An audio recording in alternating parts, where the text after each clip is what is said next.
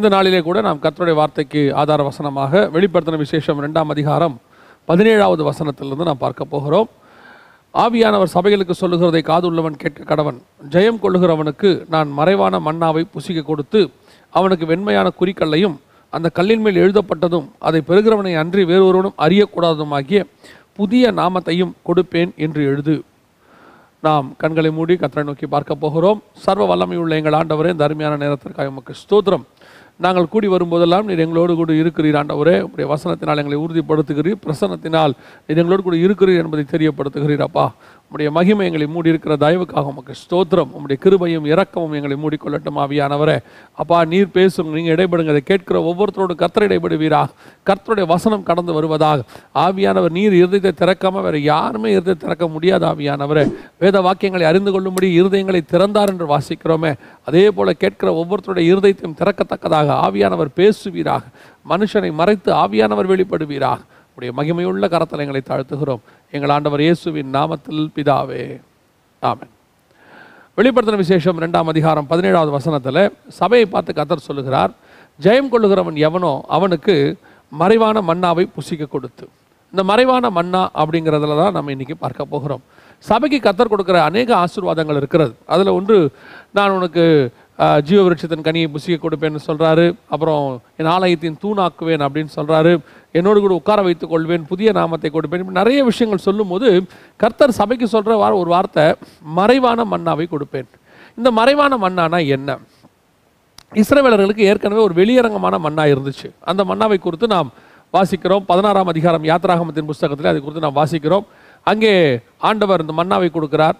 அதே மன்னாவை குறித்து மீண்டுமாக யோவான் எழுதின சுவிசேஷம் ஆறாம் அதிகாரத்தில் இயேசு கிறிஸ்து சொல்லுகிறார் வானத்திலிருந்து வந்த அப்பம் நானே உங்கள் பிதாக்கள் புசித்தது உண்மையான வானத்தில் வந்த அப்பம் இல்லை அப்படின்னு சொல்கிறார் இதை இந்த வசந்த வாசிக்கும் போது எனக்கு ஒரு சின்ன விஷயம் தோணுச்சு. ஆனால் ஆண்டவர் எனக்கு விளக்கம் கொடுத்தார். என்னென்னா இந்த இடத்துல இயேசு ஆறாம் அதிகாரத்தில் சொல்லும்போது உங்களுடைய பிதாக்கள் வானத்திலிருந்து வந்த மன்னாவை புசிக்கவில்லை மோசே அப்படி கொடுக்கவில்லைங்கிறார். ஆனால் வேதத்தில் நம்ம யாத்ராமத்தில் வாசிக்கும் போது வானத்திலேருந்து வந்த மண்ணா தான் வந்திருக்கு. அப்படின்னா என்ன அர்த்தம் அப்படின்னா வானத்திலேருந்து வந்தது எல்லாம் மண்ணா அல்ல வானத்திலேருந்து வந்த ஒரிஜினல் மண்ணா யாருன்னா இயேசு கிறிஸ்து அதாவது அது தூதர்கள் உண்ணும் உணவு அது வாதத்தில் அவங்க சாப்பிட்ட சாப்பாடு. ஆனால் பிதா அனுப்பின ஒரிஜினல் வானத்தில் வந்த மண்ணா யாருன்னா இயேசு கிறிஸ்து அதை தான் அவர் அங்கே என்ன சொல்கிறாருன்னா நீங்கள் வானத்திலிருந்து வந்த மண்ணாவாகிய எண்ணெய் புசிக்கவில்லை.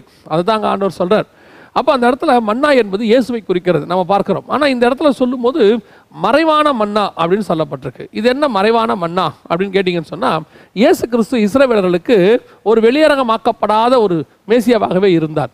அவர்கள் அவரை விசுவாசியாத காரணத்தினாலே அவர்களுக்கு அது அப்படி நடந்தது. அவர்கள் பல நேரங்களில் தன்னை அவர்களுக்கு வெளிப்படுத்த விரும்பினார்.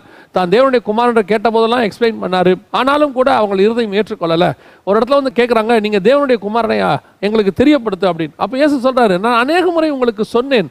நீங்கள் என் மந்தையின் ஆடுகளாக இராதபடியினாலே நீங்கள் என்னை விசுவாசிக்கவில்லைன்னு சொல்கிறார் கிரியைகளை செய்தேன்னு கூட சொல்கிறார் அப்படி இருக்கும்போது அந்த இயேசு கிறிஸ்து மன்னாவை மறைவான மன்னா அதாவது இயேசு கிறிஸ்துவை அவர்கள் பெற்றுக்கொள்ளவில்லை. இந்த மறைவான மன்னாவை ஆனால் இந்த இடத்துல சொல்லும்போது இயேசு சபைக்கு சொல்லும்போது நான் உனக்கு தருவேன்னு இயேசுவே சொல்கிறார் அப்போ ஏ நமக்கு இப்போ சபைக்கு இயேசுவை தெரியும். நாம் இயேசுவை அறிந்து கொண்டோம். நமக்கும் ஒரு மறைவான மன்னா இருக்கிறது. அவர்களுக்கு மறைவான மன்னா இயேசு. நமக்கு மறைவான மன்னா என்ன? ஏன்னா இந்த இடத்துல சொல்கிறத இயேசு தான் சொல்கிறார் மறைவான மன்னாவை நான் உனக்கு புசிக்க கொடுப்பேன். அப்போ சபைக்கு இயேசுவை விசுவாசிக்கிறோம். அதனால தான் நம்ம சபையாகவே மாறி இருக்கிறோம் அதனால தான் நம்ம விசுவாசியாக மாறி இருக்கிறோம் அப்போ நமக்கு எதை அவர் மறைவான மன்னாவாக சொல்லுகிறார்? அப்படின்னு நீங்கள் பார்த்தீங்கன்னு சொன்னால் வேதத்தில் இந்த ஆசாரிப்பு கூடாரத்தை குறித்து சில காரியங்களை பார்க்கிறோம். இந்த ஆசாரிப்பு கூடாரத்திற்கும் இப்போ இந்த மெசேஜுக்கு என்ன சம்மந்தம் இருக்கிறது. இந்த ஆசாரிப்பு கூடாரத்தில் மண்ணாக இருக்கிறது நாம் எல்லாரும் அறிந்திருக்கிறோம். இந்த ஆசாரிப்பு கூடாரத்தை பொறுத்த வரைக்கும் மூன்று நிலைகளை நாம் பார்க்கிறோம். பலிபீடம் பரிசுத்த ஸ்தலம் மகா பரிசுத்த ஸ்தலம் என்று பார்க்கிறோம். இந்த மூன்று நிலைகளிலும் மூன்று உணவுகள் இருக்கிறதை நாம் பார்க்கிறோம். மூணு இடத்துல மூணு சாப்பாடு இருக்கிறது. முதலாவது பலிபீடத்தில் நீங்கள் பார்த்தீங்கன்னு சொன்னால் இறைச்சி அந்த இடத்துல இருக்கு. ரெண்டாவது பரிசுத்த ஸ்தலத்துக்குள்ளே போனீங்கன்னா சமூகத்து அப்பம் அந்த மேஜை மேலே இருக்கிறது பன்னிரெண்டு அப்பம் இருக்குது அதை தாண்டி உள்ளே போனீங்கன்னா உடன்படிக்கை பெட்டிக்குள்ள மண்ணா இருக்கிறது. இந்த மண்ணா அதாவது மண்ணா வைக்கப்பட்ட பொற்பாத்திரம் இந்த மூணுமே அங்கே இருக்கு. இந்த மூணுத்துல தான் நம்ம இன்னைக்கு பார்க்க போகிறோம். என்ன அப்படின்னு கேட்டிங்கன்னு சொன்னால் இந்த எலியாவுடைய வாழ்க்கையை கொஞ்சம் நாம திரும்பி பார்த்தோம்னு சொன்னால் நான் ஏற்கனவே உங்களுக்கு சொல்லியிருக்கிறேன். எலியாவுடைய வாழ்க்கையும் புதிய ஏற்பாட்டு சபையும் ஒன்று. எலியா வந்து புதிய ஏற்பாட்டு சபைக்கு அடையாளமாகத்தான் பழைய ஏற்பாட்டில் இருக்கிறார். எப்படிங்க சொல்கிறீங்க அப்படின்னு கேட்டிங்கன்னா நம்ம எலியாவுக்கு முன்னாடி உள்ளவங்களும் எலியாவுக்கு அப்புறம் வந்த எலிசா அத்தனை பேரும் பார்த்தீங்கன்னு சொன்னால் நியாயப்பிரமாண முறைப்படி இருப்பாங்க. ஆனால் எலியா மட்டும் நியாயப்பிரமாண முறைப்படி இருக்க மாட்டார். அவர் எங்கேருந்து வந்தார்னு இருக்காது எங்கே போனார்னு இருக்காது. பரலோகத்துக்கு போனார்னு இருக்கும் ஆனால் பரலோகம் என்பது வேற லோகம். அதாவது பிதாவுக்கு அநேக வாசஸ்தலங்கள் உண்டு. அதில் ஏதோ ஒரு இடத்துக்கு அவரை கொண்டு போனார்னு இருக்குது இந்த எலியா பலி செலுத்துகிற முறையை பார்த்தீங்கன்னா இஸ்ரவேல் பலி செலுத்துகிற முறை மாதிரி இருக்காது. பலிபீடத்தை செப்பனிட்டு அது மேலே அவர் பலி செலுத்துகிற முறைக்கும் ஆசாரியர்கள் செலுத்துகிற முறைக்கும் வித்தியாசம் இருக்கிறது. அப்படி இருக்கும்போது இந்த எலியா புதிய ஏற்பாட்டு சபைக்கு மெல்கி முறைமைக்கான அடையாளமாக இருக்கிறார். கரெக்டாக அந்த எலியாவுடைய காரியங்களை பார்க்கும்போது அநேக காரியங்கள் உண்டு. இது நம்ம ஏற்கனவே ஒரு செய்தியில் பார்த்துருக்குறோம். இன்றைக்கி நம்ம அதில் என்ன பார்க்குறோன்னா எலியா இதே மாதிரி கரெக்டாக இந்த மூன்று சாப்பாடுகள் சாப்பிடுகிறார். முதலாவதாக எலியா நீங்கள் வாசிக்கும் போது ஒன்று ராஜாக்கள் புஸ்தகம் பதினேழாம் அதிகாரத்தில் ஆறு ஏழு வசனங்களை வாசிக்கும் போது அவருக்கு நம்ம எல்லாரும் அறிந்திருக்கிறபடி காகங்கள் கொண்டு வந்து சாப்பாடு கொடுக்கிறது. இந்த காகங்கள் கொடுக்கிற சாப்பாடை குறித்து நான் பார்க்கும்பொழுது காகங்கள் அவருக்கு பஞ்ச காலத்தில் கொண்டு வந்து அந்த காகங்களுக்கு சாப்பாடை கொடுக்கிறது அவர்கள் சாப்பிட்டார் என்று சொல்லி பார்க்கிறோம். காலையும் மாலையும் வந்தது. ஆனால் காகங்கள் கொடுத்த அந்த சாப்பாடு இருக்கிறது அது பலிபிடத்துக்கு இருக்கக்கூடிய சாப்பாடுக்கு ஒத்துமை. அதாவது பலிபிடத்தில் மாம்ச இறைச்சியை அவர்கள் புசிப்பார்கள். புசித்து அதை அந்த இடத்துல இருக்கிற பரிசுத்தமானதை ஆசாரியர்கள் சாப்பிடுவார்கள் என்று சொல்லி பார்க்கிறோம்.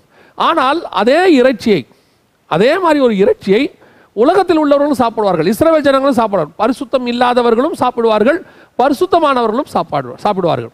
ஆசாரியர்களும் சாப்பிடுவார்கள் ஆசாரியர்கள் அல்லாதவர்களும் சாப்பிடுவாங்க. ஆனால் அது பலிபடத்துக்கிட்ட வந்துச்சுன்னா அது பரிசுத்தமானது. அது ஆசாரியர்கள் மாத்திரம் தான் சாப்பிடுவாங்க. அங்கே இருக்கிறவங்க அவங்க குடும்பத்தார் சாப்பிடுவாங்க.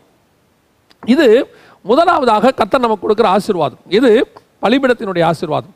இது உலக பிரகாரமான ஒரு சாப்பாடு. இந்த உலக ஆசீர்வாதம் எல்லாருக்கும் பொருந்தும். உண்மையுள்ள மனுஷன் பரிபூர்ண ஆசீர்வாதங்களை பெறுவான்னா உண்மையாக இருக்கிற எல்லாருமே ஆசீர்வாதத்தை பெற்றுக்கொள்வார்கள். அதில் எந்த மாற்று கருத்தும் இல்லை. உன் தாய் தகப்பரை கனம் பண்ணால் உனக்கு நீடித்த ஆயுசுனா தாய் தகப்பரை கனம் பண்ணுற எல்லாருக்கும் நீடித்த ஆயுசு. கள்ளத்தரசு இல்லாதவனுக்கு ஆசீர்வதிக்கப்படுவானா உண்மையாக உழைக்கிற அத்தனை பேர் ஆசீர்வதிக்கப்படுவான் இயேசுவை ஏற்றுக்கொண்டவன் ஏற்றுக்கொள்ளாதவன்ற கான்செப்டே கிடையாது. ஆனால் இயேசுவை ஏற்றுக்கொண்டவர்களுக்கு அது பரிசுத்தமாய் மாறுகிறது. தேவன் ஆசீர்வாதத்தை கொடுக்கிறார். இவர்களுக்கு வர ஆசீர்வாதங்களில் வேதனை இருக்கிறது. இதில் வேதனை இருக்காது. ஆனால் ரெண்டும் ஒரே ஆசீர்வாதம் தான். இன்னும் சொல்ல போனால் நம்மளை காட்டிலும் உலகத்தார்கள் இன்னும் அதிகமாக ஆசீர்வதிக்கப்படுகிறார் நமக்கு தேவையானவற்றை கத்த தருகிறார். இவங்களும் அந்த மாம்சத்தை ஆசைப்படுறாங்க அவங்களும் ஆசைப்படுறாங்க. பல காரியங்கள் இருக்கு. ஆனால் இது முதல் நிலை சாப்பாடு. இன்னைக்கு இந்த முதல் நிலை சாப்பாடை தான் நம்ம அதிகமாக ஆசைப்படுகிறோம். எதுக்கு? இந்த உலக பிரகாரமாக ஆசீர்வாதமாக இருக்கணும். உலக பிரகாரமாக நம்ம ஆசீர்வதிக்கப்பட்டு எல்லாருக்கும் முன்னாடி கௌரவமாக இருக்கணும். அதாவது நான் என்ன சொல்கிறேன் உலக பிரகாரமாக கௌரவமாக இருக்கணும் எல்லாருக்கும் முன்னாடி ஆசீர்வதிக்கப்படணுங்கிறதுக்காக நம்ம கர்த்தர்கிட்ட போய் ஆசீர்வாதத்தை கேட்டோம்னா இயேசு கிறிஸ்துவே நீசரில் ஒருவராகத்தான் எண்ணப்பட்டார்னு இருக்கு. பாவிகளில் ஒருவராக தான் அவர் எண்ணப்பட்டார்னு இருக்கு. திருடர்கள் மத்தியில் தான் தொங்கினார்னு இருக்குது அவ்வளவு கௌரவமாக வாழ்ந்த பவுல் அதே தெருக்களில் அடிக்கப்பட்டு இழுக்கப்பட்டு அவர் கொண்டு போகப்படுகிறார். கிறிஸ்துவின் நிமித்தம் வரக்கூடிய பாடுகளை அவர்கள் அதிக மேன்மை என்று கருதினார்கள் இருக்கு. நமக்கு உலகத்தை பொறுத்த வரைக்கும் நன்றாங்க எப்பவும் சொல்லக்கூடியது தான் உலகத்தை பொறுத்த வரைக்கும் நமக்கு ஆசீர்வாதம் தேவை. எந்த ஆசீர்வாதம் தேவை? போதுமென்ற மனதன் தெய்வபக்தியே மிகுந்த ஆதாயம். நமக்கு இந்த உலகத்தில் வாழ்கிறதுக்கு என்ன தேவையோ அது போதும். இதை விட்டுட்டு இந்த உலகத்திலேயே தலைமுறை தலைமுறையாக இருக்க போகிறதாக இன்னைக்கு நிறைய பேருடைய பிரச்சனை இன்னைக்கு அதுதான். என்னது? இந்த பலிபீடத்தின் சாப்பாடு மேலே அவங்களுக்கு ஆசை. பலிபீடத்தினுடைய சாப்பாடு லேவியர்களுக்கு எதுக்காக ஆண்டவர் வச்சாருன்னா அவங்களுடைய போஜனத்துக்காக. அவங்களுக்கு திருப்தி அடைஞ்சு சாப்பிட்டா போதும். அவ்வளோதான் ஆனால் என்ன நடக்குது? இதே பலிபீடத்தை சாப்பாடை ஏலியின் பசங்க முறையாக சாப்பிடாம அந்த கொழுப்போட வேணும்னு சொல்லி அவங்க பல விஷயங்களை செய்கிறாங்க அப்படி செய்யும் போது என்ன ஆகுதுன்னு கேட்டிங்கன்னா கர்த்தருக்கு விரோதமாக அவங்க போகிறபடினாலே கர்த்தர் அவர்களை கொன்று போடுகிறார். இன்றைக்கும் அப்படி தான் உலக ஆசீர்வாதத்தை நாம் எப்படி விரும்புகிறோம்? கர்த்தரை தாண்டி இன்னும் அதிகமாக. அதாவது ஒரு சாப்பாடை நாம் கேட்கும்போது ஒரு ஆசீர்வாதத்தை கத்திரத்தில் கேட்கும்போது அதுக்கு அது அதனுடைய தேவை அத்தியாவசியம் இருக்கு. நான் எப்போவுமே ஆண்டவர்கிட்ட சொல்கிறது ஒரு விஷயம் தான் ஆண்டவரே எனக்கு என்ன தேவையோ அதை நீங்கள் கொடுத்துருவீங்க. தேவைக்கு அதிகமாக இருக்கிறது என்றைக்குமே ஆபத்து. தேவைக்கு அதிகமாக இருக்கிறது எப்பவுமே ஆபத்து தான் ஒரு ஊழியக்காரனாக இருக்கட்டும் ஒரு விசுவாசியாக இருக்கட்டும் ஒவ்வொரு மாதமும் தேவன் நோக்கி பார்த்து வாழ்கிற வாழ்க்கைங்கிறது அற்புதமான வாழ்க்கை விசுவாச வாழ்க்கை. இதை நம்ம எப்படி எதிர்பார்க்குறோம் அப்படின்னு கேட்டால் ஒரு பேங்க் பேலன்ஸ் நமக்கு இருந்துட்டா பீஸ்ஃபுல்லாக நான் ஊழியம் பண்ணுவேனே. ஒரு பத்து கோடி ரூபாய் அக்கௌண்ட்டில் இருந்தால் நான் பீஸ்ஃபுல்லாக ஊழியம் பண்ணுவேனே. பீஸ்ஃபுல்லாக ஊழியம் பண்ணுவீங்க ஆனால் ஸ்பிரிச்சுவலாக ஊழியம் ஊழியம் பண்ணுவீங்களான்றது கஷ்டம். ஏன்? அந்த பத்து கோடியை நம்பி தான் உங்கள் வாழ்க்கை இருக்கும். அந்த பேங்க் அக்கௌண்ட்டை நம்பி தான் உங்களுடைய லைஃப் இருக்கும். அது குறைய குறைய மனசு கஷ்டப்படும். ஐயோ நான் என்ன செய்வேன்? நான் சொல்கிறேன் எம்டி ஆக ஆக அதை நிரப்ப தேவன் வல்லமை உள்ளவராக இருக்கிறார். அந்த நிரப்புதலை நீங்கள் பார்க்குறீங்க பார்த்தீங்களா அதுதான் அற்புதம். கர்த்தர் எப்படி நிரப்புறாரு நம்ம பார்க்குறோம் பாருங்க. அதுக்கு பேர் தான் அற்புதம் மிராக்கல் லைஃப் ஒவ்வொரு நாளும் இதுக்கு தான் ஆண்டவர் அடையாளமாக இதே மன்னாவை எங்கே கொடுக்குறாரு? யாத்ராகமத்தின் புஸ்தகம் பதினாறாம் அதிகாரத்தில் கொடுக்குறாரு. அதில் ஆண்டவர் சொல்லிட்டு ஒரு வார்த்தை சொல்கிறார் யாத்ராமம் பதினாறில் இந்த நாலாவது நாலாவது வசனத்தை நீங்கள் வாசிச்சீங்கன்னா நான் அவர்களை சோதித்து பார்ப்பேன்றார். இதில் என்ன சோதனை இருக்குது? இதில் என்ன சோதனை இருக்குது? அப்படி நீங்கள் பார்த்தீங்கன்னு சொன்னால் யாத்ராமத்தின் புஸ்தகம் பதினாறாம் அதிகாரம் நாலாவது வசனத்தை வாசித்து பாருங்கள் இந்த இடத்துல அவர் சொல்லும்போது அப்பொழுது கர்த்தர் மோசையை நோக்கி நான் உனக்கு வானத்திலிருந்து அப்பம் வருஷிக்க பண்ணுவேன். ஜனங்கள் போய் ஒவ்வொரு நாளுக்கு வேண்டியதை ஒவ்வொரு நாளிலும் சேர்த்து கொள்ள வேண்டும். அதனால் அவர்கள் என் நியாயப்பிரமாணத்தின்படி நடப்பார்களோ நடக்க மாட்டார்களோ என்று அவர்களை சோதிப்பேன். இதில் என்ன சோதனை இருக்குது? ஒரு அன்னன்னைக்கு தேவைக்கு அன்னன்னைக்கு ஆண்டவர்கிட்ட போய் நிற்கணும் மறுநாள் காலைக்கு தேவையானதை நீங்கள் போய் எடுத்துக்கலாம் அவ்வளோதான் ஆனால் அதுக்கு அடுத்த நாளுக்கு அது அடுத்த நாளுக்கு எடுக்கக்கூடாது. ஓய்வு நாள் அன்னைக்கு மட்டும் நீங்கள் என்ன செய்யலாம்? அதுக்கு அடுத்த நாளைக்கு தேவையானதை எடுத்துக்கலாம். இதுதான் கத்தர் வச்ச சோதனை. ஆனால் ஜனங்க என்ன பண்ணார்களாம் இருபதாவது வசனத்தில் மோசையின் சொல் கேளாமல் சிலர் விடியற்காலம் மட்டும் கொஞ்சம் மீதியை வைத்தார்கள். அது பூச்சி பிடித்து நாற்றம் எடுத்து அவர்கள் அவர்கள் மேல் மோசே கோபம் கொண்டான் அப்படின்னு இருக்கு. அப்போது அவங்களுக்கு என்ன தேவையோ அதான் எடுக்கணும். நம்ம ஒவ்வொரு இடத்துலையும் நீங்கள் வேதத்தில் ஸ்பிரிச்சுவலாக யோசிச்சு பாருங்க. என்ன தேவையோ அதுதான் ஆண்டவர் கொடுக்குறாரு நமக்கு. ஆண்டவர் ஆசீர்வதிக்காத ஆண்டவர் கிடையாது. அப்படியே நிரப்பி கொடுக்குற ஆசீர்வர் தான். ஆனால் காடையை கொண்டு வந்து போடுறாரு. இல்லை. ஆனால் அதுக்கு பின்னாடி என்ன நடந்தது? ஒரு மிகப்பெரியதான வீழ்ச்சி மிகப்பெரியதான ஒரு வாதை. நமக்கு இந்த மன்னாவில் ஆண்டவர் சொல்லிக் கொடுக்கறது என்னென்னா உன்னோட தேவை ஒவ்வொரு நாளும் தேவனை நோக்கிப்பார் அந்த தேவையை கர்த்தர் ஒவ்வொரு நாளும் சந்திப்பார். அந்த ஒவ்வொரு நாளும் காலையில் போய் மன்னா வந்து விழுறத பார்க்கறது எவ்வளோ பெரிய ஆசீர்வாதம் தெரியுங்களா? அதை எடுத்துகிட்டு வந்தால் ஃப்ரெஷ்ஷாக அதாவது உன்னுடைய ஆசீர்வாதம் கர்த்தரிடத்தில் வரும்போது ஒவ்வொரு நாளும் நீ காத்திருக்கும் போது புது புது ஆசீர்வாதம் புது புது கிருபை. அதான் சொல்கிறேன் புதிய கிருபை புதிய ஆசீர்வாதம். எல்லாத்தையும் ஆண்டவர் நமக்கு வச்சிருக்கிறார். நாம் என்ன விரும்புகிறோம் தெரியுமா? நம்மளுடைய மாம்சம் எப்படி விரும்புது தெரியுமா? ஒரு சேஃப்டி இருக்கட்டும். சேஃப்டி நமக்கு இயேசு தாங்க சேஃப்டி. இயேசு கிறிஸ்து ஒருவரே சேஃப்டி. நான் எப்பவும் எல்லாருக்குமே சொல்லுவேன் என் பிள்ளைகளுக்கும் நான் சொல்லி கொடுத்துருக்குறேன். நான் உங்களுக்கு என்ன வச்சுட்டு போவேன் வச்சுட்டு போக மாட்டேன் எனக்கு தெரியாது. ஏன்னா என்ன வைக்க முடியும்னு எனக்கு தெரியாது. ஆனால் ஒன்று தெரியும் நான் இயேசுவை வைத்து விட்டு போவேன். இயேசுவை பிடிச்சிக்கோங்க. இயேசு கிறிஸ்து தான் உங்களுக்கு கடைசி வரைக்கும் எல்லாமே. என்னை கொண்டு வந்தவர் உங்களையும் கொண்டு வருவார். உங்கள் பிள்ளைக்கு நீங்கள் வச்சுட்டு போகிற ஆஸ்தி நீங்கள் வச்சுட்டு போகிற சம்பாத்தியம் ஒரு நாள் காணாமல் போகும். யோசித்து பாருங்கள் எழுபது பர்சன்ட் உலகத்தை பிடிச்சிருந்தாராம் அலெக்சாண்டர். எழுபது பர்சன்ட் உலகத்தை. இன்றைக்கி அவர் சந்ததி எங்கே? இந்த உலகமே அவர் அவர் ஒருத்தர் தாங்க பட்டா போட்டு வாங்க முடியும். என் என் கண்ட்ரோல் என்னுடைய நாடுன்னு உலகத்தை வந்து சொந்தம் கொண்டாடுறதுக்கு அலெக்சாண்டருக்கு மட்டும்தான் உரிமை இருக்குது. இன்றைக்கி அந்த அலெக்சாண்டர் எங்கே? அவர் சந்ததி எங்கே? இன்னைக்கு காணாமே போச்சு. இன்னைக்கு நாட்டை எல்லாரும் பிரித்து வச்சுருக்காங்க. இதுதாங்க உண்மை. இன்னைக்கு உன்னுடையது நாளைக்கு அப்படியே ஆண்டவர் எடுத்து வேறு யார் கையிலேருந்து கொடுத்துருவார். ஏன்? இது நிரந்தரமானது அல்ல. இந்த பூமியில் இருக்கிற எதுவுமே நிரந்தரம் இல்லை. எத்தனையோ மூணு தலைமுறைக்கு முன்னாடி கோடீஸ்வரனா இருந்தவங்க இன்றைக்கி பிச்சைக்காரங்களாக இருக்கிறாங்க. மூணு தலைமுறைக்கு முன்னாடி ஒன்றுமே இல்லாமல் கஷ்டப்பட்டவங்க இன்றைக்கி பெரிய நல்ல ஆசீர்வாதமாக இருக்கிறாங்க.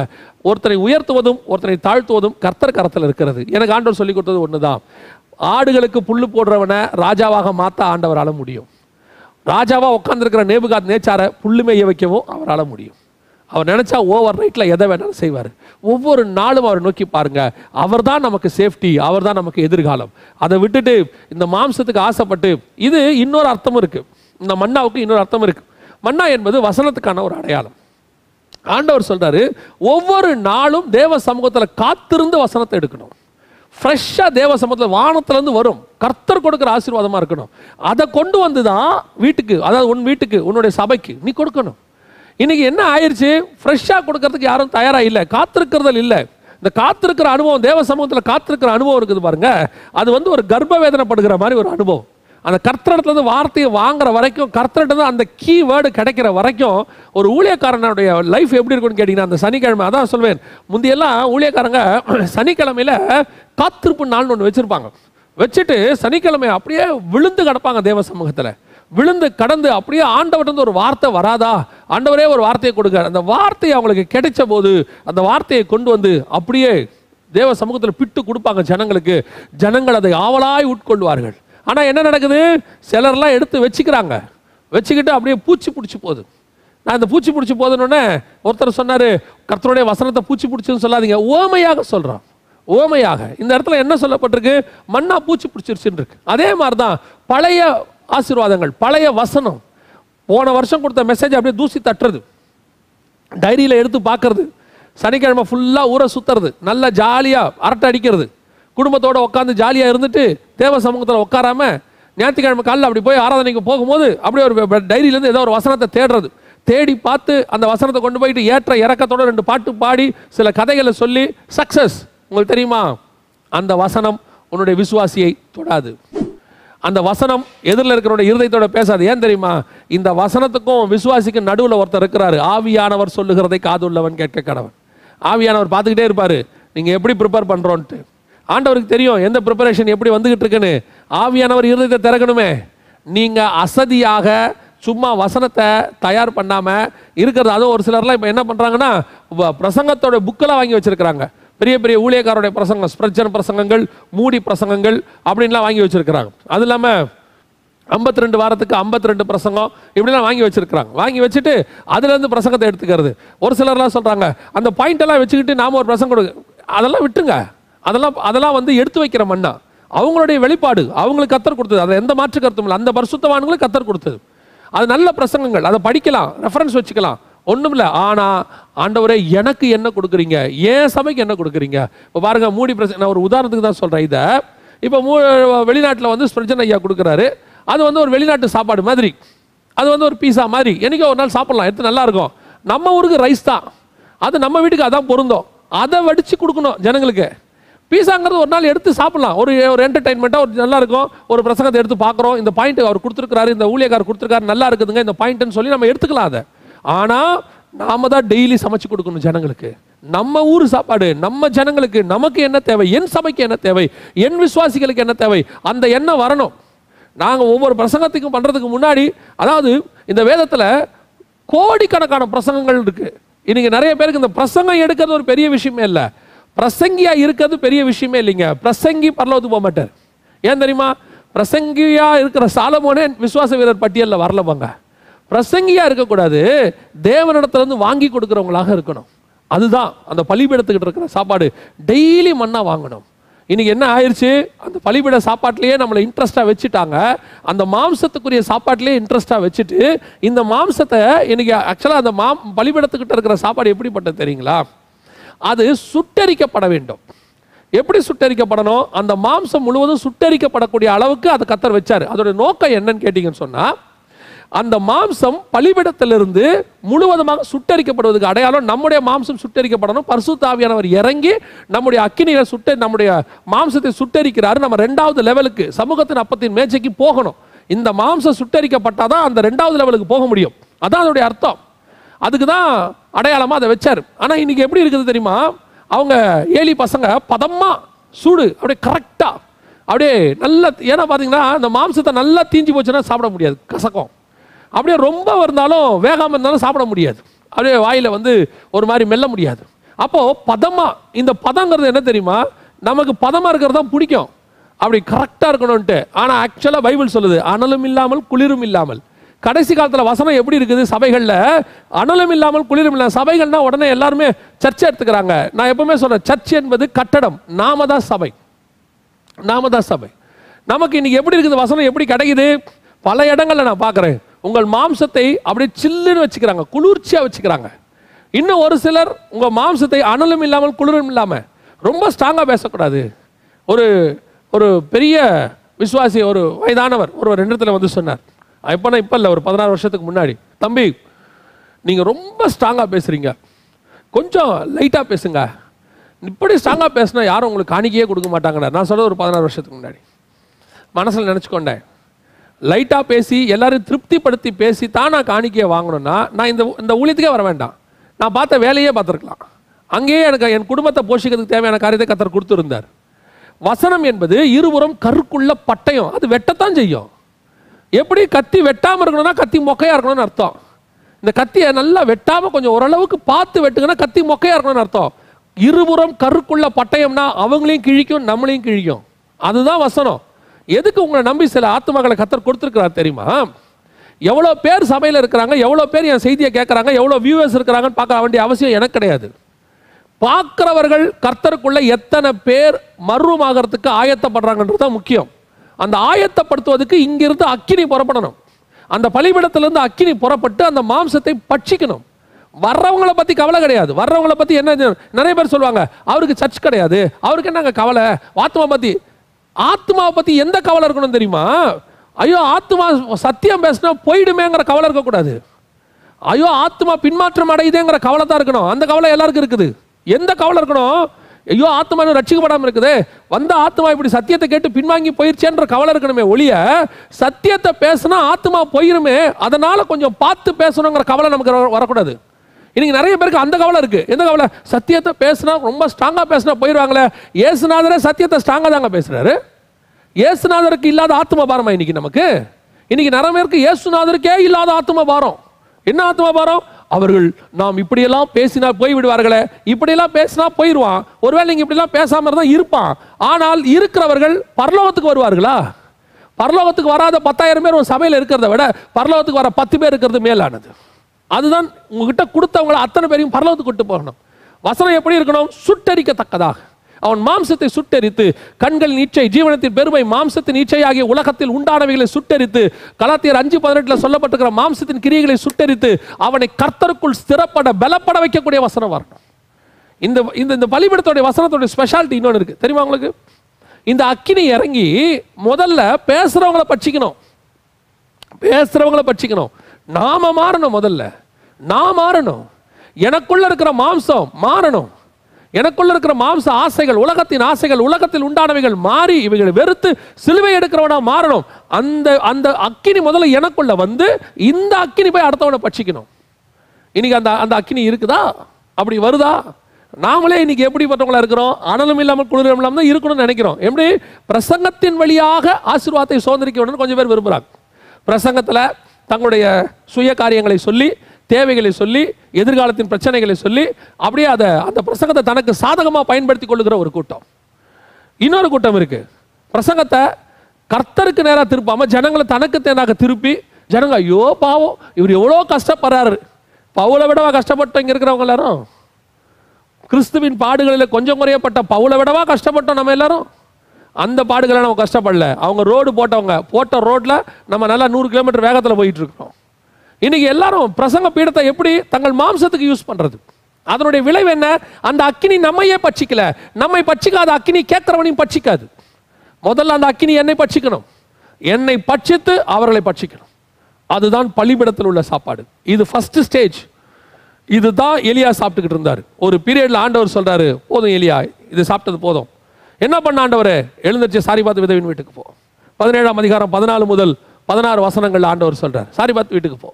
அங்கே எண்ணெயும் அடையும் இருக்கிறது. இது ரெண்டாவது ஸ்டேஜ் இதுதான் சமூகத்து அப்பம் இருக்கிற அந்த ரெண்டாவது ஸ்டேஜுக்கு அவர் வராரு. இங்கே மாம்சத்துக்கான இடமே கிடையாது.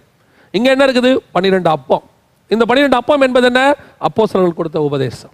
இந்த அப்போசர்கள் வழியாக கத்த நமக்கு கொடுக்கப்பட்டதான உபதேசங்கள். இந்த உபதேசம் தான் அடுத்த லெவல் நமக்கு. இந்த உபதேசம் எப்படி இருக்கும் தெரியுமா? நல்ல ஜலிச்சு எல்லா களிம்புகளையும் நீக்கி மெல்லிய மாவுல அதாவது ஒரு குறையும் இல்லாமல் ஹண்ட்ரட் பர்சன்ட் பரிசுத்த ஆவினால் கொடுக்கப்பட்ட இந்த வசனம். இது பரிசுத்த ஆவினால் கொடுக்கப்பட்ட அப்போஸ்தலருடைய உபதேசங்கள். அதனால தான் தைரியமாக சொல்கிறாரு பவுல் நாங்கள் சொல்லிய இந்த உபதேசத்தை அல்லாமல் வேறொரு சுவிசேஷத்தை தூதனே வந்து சொன்னாலும் ஏற்றுக்கொள்ளாதிருங்கள். ஏன்? இதுக்கப்புறம் தூதர்கள் கொடுத்தாங்க நிறைய வேதங்கள் வரும் நிறைய உபதேசங்கள் வரும் நிறைய பேர் சொல்லிட்டு வருவாங்க. எதையும் அக்செப்ட் பண்ணாத. இதுதான் கர்த்தர் எங்களை கொண்டு உங்களுக்கு கொடுத்தது. காரணம் அந்த சமூகத்தின் அப்பத்தினுடைய மேஜை. இதை எப்படி படிக்கணும் தெரியுமா? அங்க ஒரு விளக்கு இருக்கும். ஏழு கிளை உள்ள பொன்குத்து விளக்கு. அந்த விளக்கின் வெளிச்சத்துல இந்த அப்பத்தை சாப்பிடணும். அதோடைய அர்த்தம் என்ன தெரியுமா? விளக்கு என்பது இயேசு கிறிஸ்து. இயேசு கிறிஸ்துனுடைய பிரசன்னம் அந்த வெளிச்சம் அதான் இருபத்தோராம் அதிகாரம் வெளிப்படுத்தின விசேஷம் நம்ம வாசிக்கிறோம். ஆட்டுக்குட்டியானவரே விளக்காக இருக்கிறார். அந்த விளக்கு வெளிச்சத்தில் இயேசு கிறிஸ்து கொடுக்குற வெளிச்சத்தில் கர்த்தருடைய வசனத்தை வாசிக்கணும். அதான் சமூகத்தை அப்போ பரிசுத்த ஆவினால் கொடுக்கப்படுகிற இந்த வார்த்தை. அதான் இயேசுநாதர் அழகாக சொல்கிறார் பதினாறாம் அதிகாரம் யோவான் சுவிசேஷத்தில் நான் போய் உங்களுக்கு பரிசுத்த ஆவியை அனுப்புவேன். அவர் உங்களை சகல சத்தியத்துக்குள்ளும் நடத்துவார். நான் இன்னும் அநேக காரியங்களை உங்களுக்கு சொல்ல வேண்டியிருக்கிறது. அவையில் இப்பொழுது சொன்னால் நீங்கள் தாங்க மாட்டீர்கள். நான் போய் பரிசுத்தாவி அனுப்புவேன். அவர் உங்களை சக்கல சத்தியத்துக்குள்ள நடத்துவார். அதான் அவர் சுயமாய் பேசாமல் என்னிடத்துல இருந்து அதான் விளக்கின் வெளிச்சத்திலிருந்து பரிசுத்தாவின் மூலமாக கொடுக்கப்படுகிற இந்த உபதேசம். இந்த வசனத்தை நல்லா படிங்க. இந்த வசனம் தான் எந்த கலப்படமும் இல்லாது கலங்கம் இல்லாத ஞானப்பால்னு பேதர் சொல்றாரு. கலங்கம் இல்லாத ஞானப்பால் இந்த வசனத்தை பருகுங்க. இதை நல்லா வாசிங்க. எவ்வளோக்கு எவ்வளோ வாசிங்க வாசிங்க. ஏன் தெரியுமா? இந்த வசனத்தை நீங்கள் வாசிக்க வாசிக்க வாசிக்க உங்களை திருப்பி அது பழிபெடுத்துக்கிட்ட நிற்பாது திருப்பாது. இந்த வசனம் அப்படியே உங்களை அடுத்த நிலைக்கு தூக்கிட்டு போகும். அதான் மகா பரிசுத்த ஸ்தலம். இந்த வசனம் திருப்பி உங்களை பலிபீடத்தை திருப்பாது. எந்த வசனம் திருப்பி மாம்சத்துக்கு நேராக திருப்புதோ எந்த வசனம் திருப்பி உங்களை வெளியே கொண்டு வருதோ அந்த வசனம் கர்த்தரிடத்துலேருந்து வந்ததல்ல. ஏற்கனவே ஒரு சில காரியங்களை உங்களோட பகிர்ந்துருக்கிறோம். ஆதி அப்போ சில காலத்துலலாம் ஒரே ஒரு க்ரைட்டீரியா வச்சுருப்பாங்களாம் என்ன க்ரைட்டீரியா தெரியுமா? எவன் இம்மைக்குரியதை பற்றி பேசுகிறானோ உலக ஆசிர்வாதத்தை குறித்து பேசுகிறானோ அவன் தேவனுடைய ஊழியன் அல்ல அப்படின்னு வச்சுருப்பாங்க. தேவனுடைய ஊழியனே கிடையாது. அதை வச்சு தான் அந்த காலத்தில் கண்டுபிடிச்சாங்க. அவங்க அவங்க சொல்லுவாங்க என்ன கத்தரை அழைச்சிருக்கிறாரு? அப்போ அந்த கத்தரை அழைச்சிருக்கிறாருங்கிறத எப்படி கன்ஃபார்ம் பண்ணாங்க அந்த காலத்தில்? இம்மைக்குரியதை பற்றி அவங்க பேசவே மாட்டாங்க. அவங்க பேசுறதெல்லாம் மறுமைக்குரியதை பற்றி தான் இருக்கும். அதனால தான் ஒன்று குழந்தையார் பதினாலு சொல்கிறார் பவுல் சொல்கிறாரு பதினஞ்சில் இம்மைக்குரிய பிரசங்கம் பண்ணக்கூடாதுங்கிறாரு. இன்றைக்கி இம்மைக்குரிய பிரசங்கங்கள் போயிட்டுருக்குது. நல்லா கவனிச்சுக்கொள்ளுங்க. ஆண்டவர் உங்களுக்கு கொடுக்குற வார்த்தை உலகத்துக்கு நேராக உங்களை திருப்புமானால் அது கர்த்தரிடத்திலிருந்து வந்தது அல்ல. விசுவாசிகள் நல்ல மனசில் வச்சுக்கொள்ளணும். ஏன்னா இன்னைக்கு நிறைய பேர் சொல்கிறாங்க சபையை பற்றி பேசுறதுக்கு இவருக்கு என்ன அருகதை இருக்குது? இவர் ஏன் சபையை பற்றி பேசுகிறாரு பேசலாம். யார் வேணாலும் பேசலாம். ஏன் தெரியுமா? ரெண்டாம் அதிகாரம் வெளிப்படுத்தின விஷயத்தில் ஆண்டவர் சொல்கிறார் சபையை பார்த்து தான் சொல்கிறாரு சபை விசுவாசியை பார்த்து சொல்கிறாரு அப்போ சிலர் என்று சொல்லியும் அப்போஸ்தலர் அல்லாதவர்களை சோதித்து கண்டறிந்ததை அப்படிங்கிறாரு. கண்டுபிடிக்கணுமே. எனக்கு தெரியணுமே. எது சரியான உபதேசம் எது சரியான உபதேசம் இல்லைன்னு. வைக்கிற ஆண்டவர் சொல்கிறார் அஞ்சாம் அதிகாரத்தில் தீர்க்க தரிசனங்களை ஆராய்ந்து பார்த்து நலமானதை பிடித்துக் கொள்ளுங்கள்னு சொல்கிறாரு அப்போ அந்த ஆராய்ந்து பார்க்கறது எனக்கு தெரியணுமே. ஆவிகளை பகுத்தறிதல் எனக்கு இருக்கணுமே. இல்லைன்னா வஞ்சித்துருவாங்களே. இன்னைக்கு நிறைய பேருக்கு என்னன்னா நம்ம விசுவாசிகள்கிட்ட இருக்கிற குறைய சொன்னோம்னா ரொம்ப சந்தோஷம். ஓ கரெக்டாக பேசுகிறாரு அப்படி அப்படி தான் விசுவாசி ஒரு போடு போடணும். மேலே இருக்கிறவங்ககிட்ட குறை இல்லையா? எங்கிட்ட குறை இல்லையா? என் குறையையும் நான் சரி பண்ணிக்கொள்ள வேண்டுமே. அதுக்கும் போதிக்கணுமே. அந்த போதனையும் தேவைதானே? அந்த போதனையும் கத்தர் கொடுக்க வேண்டும் என்று விரும்புகிறாரே? இன்னைக்கு அதுதான் பிரச்சனை. நான் விசுவாசிகளுக்கு சொல்லுகிறேன். நீங்கள் வசனத்தை வைத்து எல்லாவற்றையும் ஆராய்ந்து பாருங்கள். பெரையா பட்டணத்தார் அப்படித்தான் இருந்தாங்க. பெரையா பட்டணத்தார் போய் பவுல் கேட்க முடியுமா? ஏன் வசனத்தையே நீ ஆராய்ஞ்சு பார்க்குறியா? தெசனோக்கிற போய் கேட்க முடியுமா? உனக்கு என்ன தகுதி இருக்கு இந்த வசனத்தை ஆராய்ந்து பார்க்கறதுக்கு? நான் கொடுத்த வசனத்தை வேத வாக்கியங்களை ஆராய்ந்து பாருங்கள்னு கத்தர் சொல்றாரு. ஏசு கிறிஸ்துவே சொல்றாருங்க வேத வாக்கியங்களை ஆராய்ந்து பாருங்கள். அவ என்னை கொடுத்து சாட்சி கொடுக்குது. ஆராய்ஞ்சு பார்த்தா தானே யார் ஏசு கிறிஸ்து யார் ஏசு கிறிஸ்து இல்லைன்னு தெரியும். ஏசு கிறிஸ்துவ போல அநேகர் வரானே. அப்போ இந்த ஏசு யாரு இல்லை ஏசு எது? நம்ம கண்டுபிடிக்கிறதுக்கு அந்த வேத வாக்கியம் தானே அந்த அளவுகோல். அதை தான் இப்போ விசுவாசிகளுக்கு சொல்றேன். நல்ல வேத வாக்கியங்களை ஆராய்ந்து பாருங்க. இந்த வேத வாக்கியங்களை ஆராய்ந்து பார்த்தா தான் யார் கள்ள உபதேசம் எது நல்ல உபதேசம் எது கர்த்தருடைய வார்த்தை எது கர்த்தருடைய வார்த்தை அல்ல என்பதை நீங்கள் கண்டுபிடிக்க முடியும். அதுக்கு உங்களுக்கு தெரிஞ்சுக்கொள்ளுங்க. இம்மைக்குரியதை பற்றி உங்களுக்கு போதிக்கிறானா அப்படிப்பட்ட ஊழியர்கள் நிச்சயமாக தேவனிடத்திலிருந்து வந்தவர்கள் அல்ல. தேவனிடத்திலிருந்து வந்தவர்கள் இம்மைக்குரியதை பற்றி போதிக்க மாட்டார்கள். உனக்கு காரு கொடுப்பாரு வீடு கொடுப்பாரு உன்னை அப்படி ஆக்குவார் இப்படி ஆக்குவார். அப்படின்னா இதெல்லாம் எனக்கு ஆண்டவர் கொடுக்க மாட்டாரா? இதெல்லாம் கிடையாதா? உண்டு. இப்பவும் சொல்கிறேன் எப்படி கொடுப்பார் தெரியுமா? உண்மை உள்ள மனுஷன் பரிபூர்ண ஆசீர்வாதங்களை பெறுவான். பிரசங்கம் பண்ண வேண்டியது எதுக்கு தெரியுமா? உண்மையாக இருப்பது எப்படின்றது தான் பிரசங்கம் பண்ணணும். ஆண்டவர் ஆபரகாமை பார்த்து சொல்கிறாரு நான் உனக்கு பிள்ளையை தரப்போகிறேன் எல்லாம் சொல்கிறதுக்கு முன்னாடி பதினேழாம் அதிகாரத்தில் ஆதியாகமத்தின் புஸ்தகத்தில் ஒன்றாவது வசனத்தை சொல்கிறாரு நீ எனக்கு முன்பாக நடந்து கொண்டு உத்தமனாய் இருங்கிறார். உத்தமனாய் இரு. அவர் அப்படின்னா என்ன அர்த்தம்? கிட்டத்தட்ட ஒரு பதிமூணு வருஷம் ஆண்டவருக்கும் ஆபரகாமுக்கும் அங்கே கனெக்ஷன் இல்லைங்க. எண்பத்தி ஆறு வயசில் இஸ்மவேல் பிறக்கிறார் பதினாறு பதினாறாம் அதிகாரத்தில். பதினேழாம் அதிகாரத்தில் ஆபரகாமுக்கு தொண்ணூற்றொம்பது வயதான போது அப்படின்னு இருக்கு. இந்த பதிமூணு வருஷம் ஆபரகாமுக்கும் தேவனுக்கும் எந்த கனெக்ஷனும் இல்லை. ஒருவேளை தன்னுடைய உத்தமத்திலிருந்து ஏதோ ஒரு குறைவு ஆபரகாமுக்கு வந்திருக்கிறது. அதனால் கர்த்தர் ஆரம்பிக்கும் போது எப்படி ஆரம்பிக்கிறாரு? நீ எனக்கு முன்பாக நடந்து கொண்டு உத்தமனாயிரு. நான் சர்வ வல்லமை உள்ள தேவன். ஏன்? இந்த உத்தமத்தை சொல்லிட்டு தான் அவனை கரெக்ட் பண்ணிட்டு தான் அடுத்து கிடைக்கக்கூடிய ஆசீர்வாதத்தை பற்றி கத்தர் பேசுகிறார் அப்போ என்ன அர்த்தம்? நீ உத்தமனா இரு ஆசீர்வாதம் பின்னாடி வரும்னு அர்த்தம். தானாகவே வரும். இன்னைக்கு அந்த உத்தமத்தை போதிக்க மாட்டேங்கிறாங்க. உண்மையை போதிக்க மாட்டேங்கிறாங்க. பரிசுத்தத்தை போதிக்க மாட்டாங்க விசுவாசத்தை போதிக்க மாட்டேங்கிறாங்க. எதை போதிக்கிறாங்க? இம்மைக்குரியதை குறித்து. இந்த இம்மைக்குரியதை கேட்கறதுக்கு உங்களுக்கும் நல்லா இருக்குது உங்களுக்கு எப்படி இருக்குது? காது கொடுத்து கேட்கறதுக்கு வீடு கொடுப்பார் காரு கொடுப்பார். இந்த இயேசுநாதர் தான் வீடு கொடுக்கணும் காரு கொடுக்கணும்னு இல்லைங்க. உலகத்துமே கொடுக்கும். நீங்கள் உண்மையாக உலகத்தில் போய் வேலை செஞ்சு பாருங்க. இந்த உலகத்தார் உண்மையாக வேலை செஞ்சு அதை சம்பாதிக்கிறாங்களே. நம்மை காட்டிலும் அதிகம் சம்பாதிக்கிறார்களே. அப்போ நான் இன்னும் அந்த பலிபிட சாப்பாட்டிலேயே இருந்தேன்னா நான் இன்னும் வெளியே தான் நிற்பேன். அதனால தான் பைபிள் சொல்லுது அவர்கள் வெளியே நின்று கொண்டிருந்தார்கள். நான் எப்போ உள்ளே போவேன்? எப்போ பரலோகத்துக்குள்ளே என்ட்ராகிற உபதேசம் எனக்கு கிடைக்கும்? பரலோகத்துக்குள்ள என்ட்ராகிற உபதேசம் எது தெரியுமா? அந்த சமூகத்தின் அப்பத்தின் மேஜைக்கிட்ட நீ போகணும். அதனால தான் அந்த அப்பத்துக்கிட்ட போய் சாப்பிடும் போது கேட்குறாங்க தாவிது கேட்குறாரு ஏதாவது சாப்பிட இருக்குதா? அப்போ அங்கே இருக்கிற ஆசாரியன் சொல்கிறார் இருக்குப்பா சமூகத்தில் அப்ப இந்த மேஜையில் இருக்க அப்பம் இருக்குப்பா. சரி எனக்கு அது கொடுங்க பசிக்குது. இல்லை அது பரிசுத்தம் உள்ளது. நீங்கள் சுத்தமாக இருந்தால் உங்கள் அலம்பிகள் சுத்தமாக இருந்தால் அதை நான் உனக்கு தருவேன். யோசித்து பாருங்கள் பள்ளிப்படத்துக்கிட்ட இருக்கிறவன் சமூகத்தின் அப்பத்தின் மேஜையை சாப்பிடணும்னா அதுக்கு ஒரு க்ரைட்டீரியா இருக்குதுங்க. அதுக்கு ஒரு செட்டப் இருக்குது. இந்த பரிசுத்தமாக இருந்து அலம்பிகள் சுத்தமாக இருக்கணும். வெளியும் உள்ளவும் சுத்தமாக இருக்கணும்னு அர்த்தம் அது. நீங்கள் ஸ்திரீகளோடு கூட சேராது இருந்து உங்கள் அலம்பிகள் சுத்தமாக இருந்தால் அர்த்தம்? வெளியவும் உள்ளவும் சுத்தமாக இருக்கணும். உள்ளும் புறமும் க்ளீனாக இருந்தால் நீ அப்போஸ்தலருடைய உபதேசம் நீ சாப்பிட முடியும். இன்னைக்கு சொல்ல உபதேசத்தை கொடுக்கறதுக்கு முன்னாடி கத்தரை என்ன பண்ணாரு? சாதாரணமாக கொடுத்துட்டாரா? இன்னைக்கு நம்ம எல்லாம் பிரசங்கம் பண்ணுற மாதிரி அப்போஸ்தலர் பண்ணாங்களா? மூணரை வருஷம் மூணரை வருஷம் மொத்தத்தையும் விட வச்சு அவங்கள வெறுமையாக்கி சிலுவையை சுமக்க வச்சு கடைசியில் எங்களுக்கு ஒன்றுமே இல்லைங்கிற அந்த தாட் அவங்களுக்கு கொண்டு வந்து இப்போ அந்த மூன்றரை வருஷம் கழித்து பேதுரு எழுந்திரிச்சு பிரசங்கிக்கிறார். எழுந்திரிச்சு நிற்கிறாரு தைரியமாய் பிரசங்கித்தார். அதுக்கப்புறம் அவர் பிரசங்கம் பண்ணதெல்லாம் வேதமாக மாறிடுச்சு. அவர் பண்ணதெல்லாம் பைபிள் ஆயிடுச்சு. அதுக்கு முன்னாடி அவர் பேசுறது எதுவும் நமக்கு பைபிள் இல்லை. பைபிளில் இருக்கு அது நமக்கு வேதமாக இல்லை. எப்போ அவர் பிரசங்கம் பண்ண ஆரம்பிச்சாரோ பரிசுத்தாவில நிறைஞ்சு பேச ஆரம்பிச்சாரோ அது நமக்கு வேதமாக மாறிச்சு. அவர் எழுதுனது நிருபமாக நிருபமாக மாறிடுச்சு. அதே தான் பவுலுக்கும். அதே தான் பவுலுக்கும் அதே தான் யாக்கோபுக்கும் அதே தான் யூதாவுக்கும். அதுக்கப்புறம் அவங்க எழுதுனது பைபிள் ஆயிடுச்சு அப்படின்னா என்ன அர்த்தம்? முதல்ல உன்னை வெறுமையாக்கி அந்த பலிபடத்துக்கிட்ட இருந்து நீ உள்ள வந்துரு. அலம்பிகளை சுத்தமாக்கு. பர்ஃபெக்ட் ஆக்கு. இன்னைக்கு நிறைய பேர் என்ன தெரியுமா சொல்றாங்க? நான் நிறைய பேரை பார்த்துருக்கிறேன். நிறைய ஒரு இந்த இருபத்தி எட்டு ஆண்டு காலம் என்னுடைய ஊழிய என்னுடைய ஆவிக்குரிய அனுபவத்தில் நான் சொல்கிறேன் இந்த இருபத்தி எட்டு ஆண்டு காலத்தில் நான் அநேக ஊழியருடைய பிரசங்கங்களை கேட்டிருக்கிறேன். அநேக ஊழியர்கள் அப்படி ஒரு அற்புதமாய் கத்தோட்டத்தில் தியானிச்சு கொடுக்குறவங்க இருக்கிறாங்க. ஆனால் பல பிரசங்கங்கள் தேவனுடையத்தில் நம்ம கிட்டி சேர் செய்யக்கூடதாக இருக்கு. சில பிரசங்கங்கள் அருமையான பாயிண்டாக இருக்கும். ஏன் அது ரீச் ஆகலை? ஏன் அது அவங்களுக்கு போகலை? அப்படின்னு சொல்லும்போது அதுக்கு ரெண்டு காரணம். ஒன்று அந்த நிலம் கற்பாறையாக இருந்திருக்கும். அந்த நிலம் முள்ளுள்ள இடமா இருந்திருக்கும். அதனால் அந்த வார்த்தை அங்கே கிரியை செய்யாமல் போயிருக்கும். இன்னொன்றும் இருக்கிறது. என்ன தெரியுமா?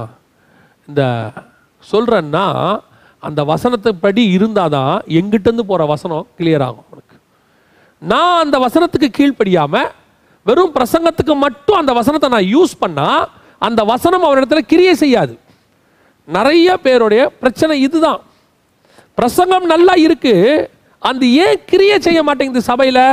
பிரசங்கம் பண்ணுற அந்த பாயிண்ட்டை என்னால் செய்ய முடியுதா? அப்படின்னு ஆராய்ந்து பார்க்கணும். இப்படி தான் எங்களுக்கு பரிசுத்தவான்கள் சொல்லி கொடுத்தாங்க. பிரசங்கம் பண்ணுங்கிற பாயிண்ட்டு எனக்கு அது கீழ்ப்படி நான் ஃபர்ஸ்ட் அதுக்கு கீழ்ப்படுகிறேனா என்னால் அதுக்கு கீழ்ப்படிய முடியுதா? நானே அந்த வசனத்துக்கு கீழ்ப்படியா விட்டால் என்னிடத்திலிருந்து கேட்குற யாரும் அதுக்கு கீழ்ப்படிய மாட்டார்கள். நான் அந்த வசனத்துக்கு உரியவனாய் தகுதி வாய்ந்தவனாய் இல்லாவிட்டால் என் மூலமாய் கேட்கிறவர்களும் தகுதிப்பட மாட்டார்கள். அதுதான் அந்த இடத்துல சொல்லுது. உங்களை அலம்பிகளை சுத்தம் பண்ணிக்கிட்டு வந்து இதை சாப்பிடுங்க. அப்போ சிலர்களை ரெடி பண்ணி அதுக்கப்புறம் தான் உபதேசத்தை கத்துற அவங்க வாயிலிருந்து புறப்பட வச்சார். மூணரை வருஷம் ரெடி பண்ண வச்சார். அதற்கு பிறகு அட்டி ஒத்த எல்லாம் வாங்கி அவங்க பேசி நிருபங்கள் எழுதுறாங்க பாருங்க. அந்த நிருபங்கள் எப்படி வந்தது தெரியுமா? அந்த மாவை ஜலிச்சு அதுல இருந்த எல்லாத்தையும் எடுத்துட்டு பியூரா மாத்தி ஒளிவ எண்ணெயை போட்டு பெசஞ்சு அப்படின்னா என்ன அர்த்தம்? பரிசுத்தாவினுடைய அபிஷேகத்துல நிரம்பி அந்த பரிசுத்தவான்கள் எழுதி கொடுத்தது வேதமாச்சு. அதே இடத்துக்கு தான் நீங்களும் நானும் வரணும். கர்த்தர் நமக்கு கொடுக்குற அந்த வசனத்தை அந்த பலிபீடத்தின் சாப்பாட்டை விட்டுட்டு அந்த ரெண்டாவது ஸ்டேஜுக்கு வரணும். அந்த ரெண்டாவது ஸ்டேஜுக்கு வந்து இதுதான் எலியா அந்த வீட்டில் போய் சாப்பிட்டது. சாரிபாத்தினுடைய வீடு அது வந்து ஒரு சபைக்கு அடையாளம். அங்கே எண்ணெயும் பர்சுதான் அபிஷேகமும் அங்கே மாவும் இருக்கிறது. அது ரெண்டும் சேரும் போது தான் அங்கே அந்த பஞ்ச காலம் முடியிற வரைக்கும் அவங்க வீட்டில் எண்ணெயும் குறையல மாவும் குறையல. அதோட அர்த்தம் என்ன தெரியுமா? நீங்கள் ஆவியில் நிறைந்து பரிசுத்தாவிலே நிறைந்து கர்த்தருடைய வசனத்தை நீங்கள் உண்மையும் உத்தமமாக பரிசுத்தமாக நீங்கள் போதிக்கும் போது என்ன ஆகும் தெரியுமா? உங்கள் சபையில் கர்த்தருடைய வார்த்தைக்கு பஞ்சம் இருக்காது. அநேகரை போஷிக்கத்தக்கதாக மாறும்.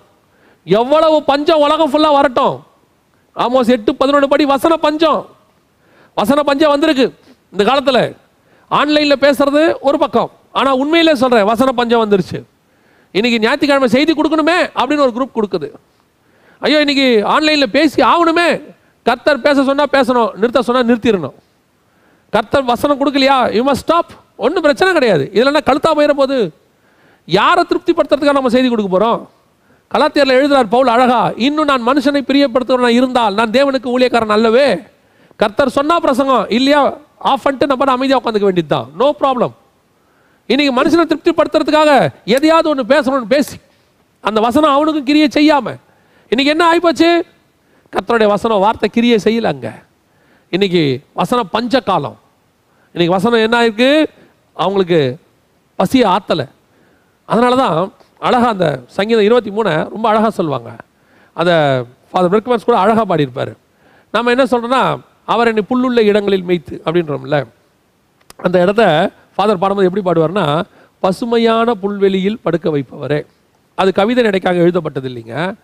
உண்மையிலே எப்படி இருக்குதான் அந்த புல்லை மென்ஷன் பண்ணும்போது பசுமையான புல்லுன்னு மென்ஷன் பண்ணியிருக்கிறாங்களாம்.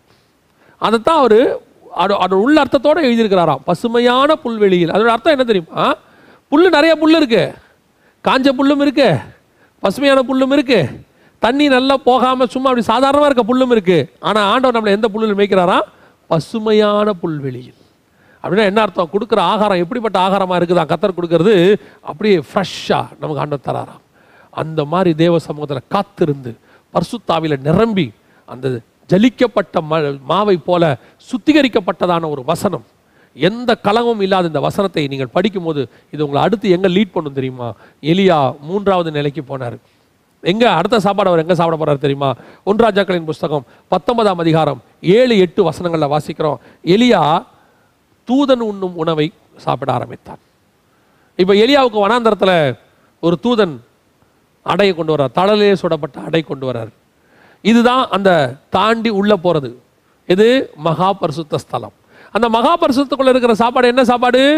மறைவான மண்ணா அதுதான் உள்ளே இருக்கிற மண்ணா இந்த மண்ணை யாருது? தூதர்கள் உண்ணும் உணவுன்னு நம்ம வாசிக்கிறோம்.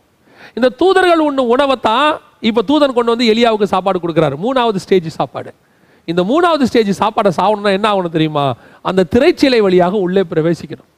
அந்த சாப்பாடை யாருமே சாப்பிட முடியாது பழைய ஏற்பாட்டில். ஏன்? அது திரைச்சலை போட்டு மூடிட்டார். அது உள்ள பிரதான ஆசாரியன் போவார்.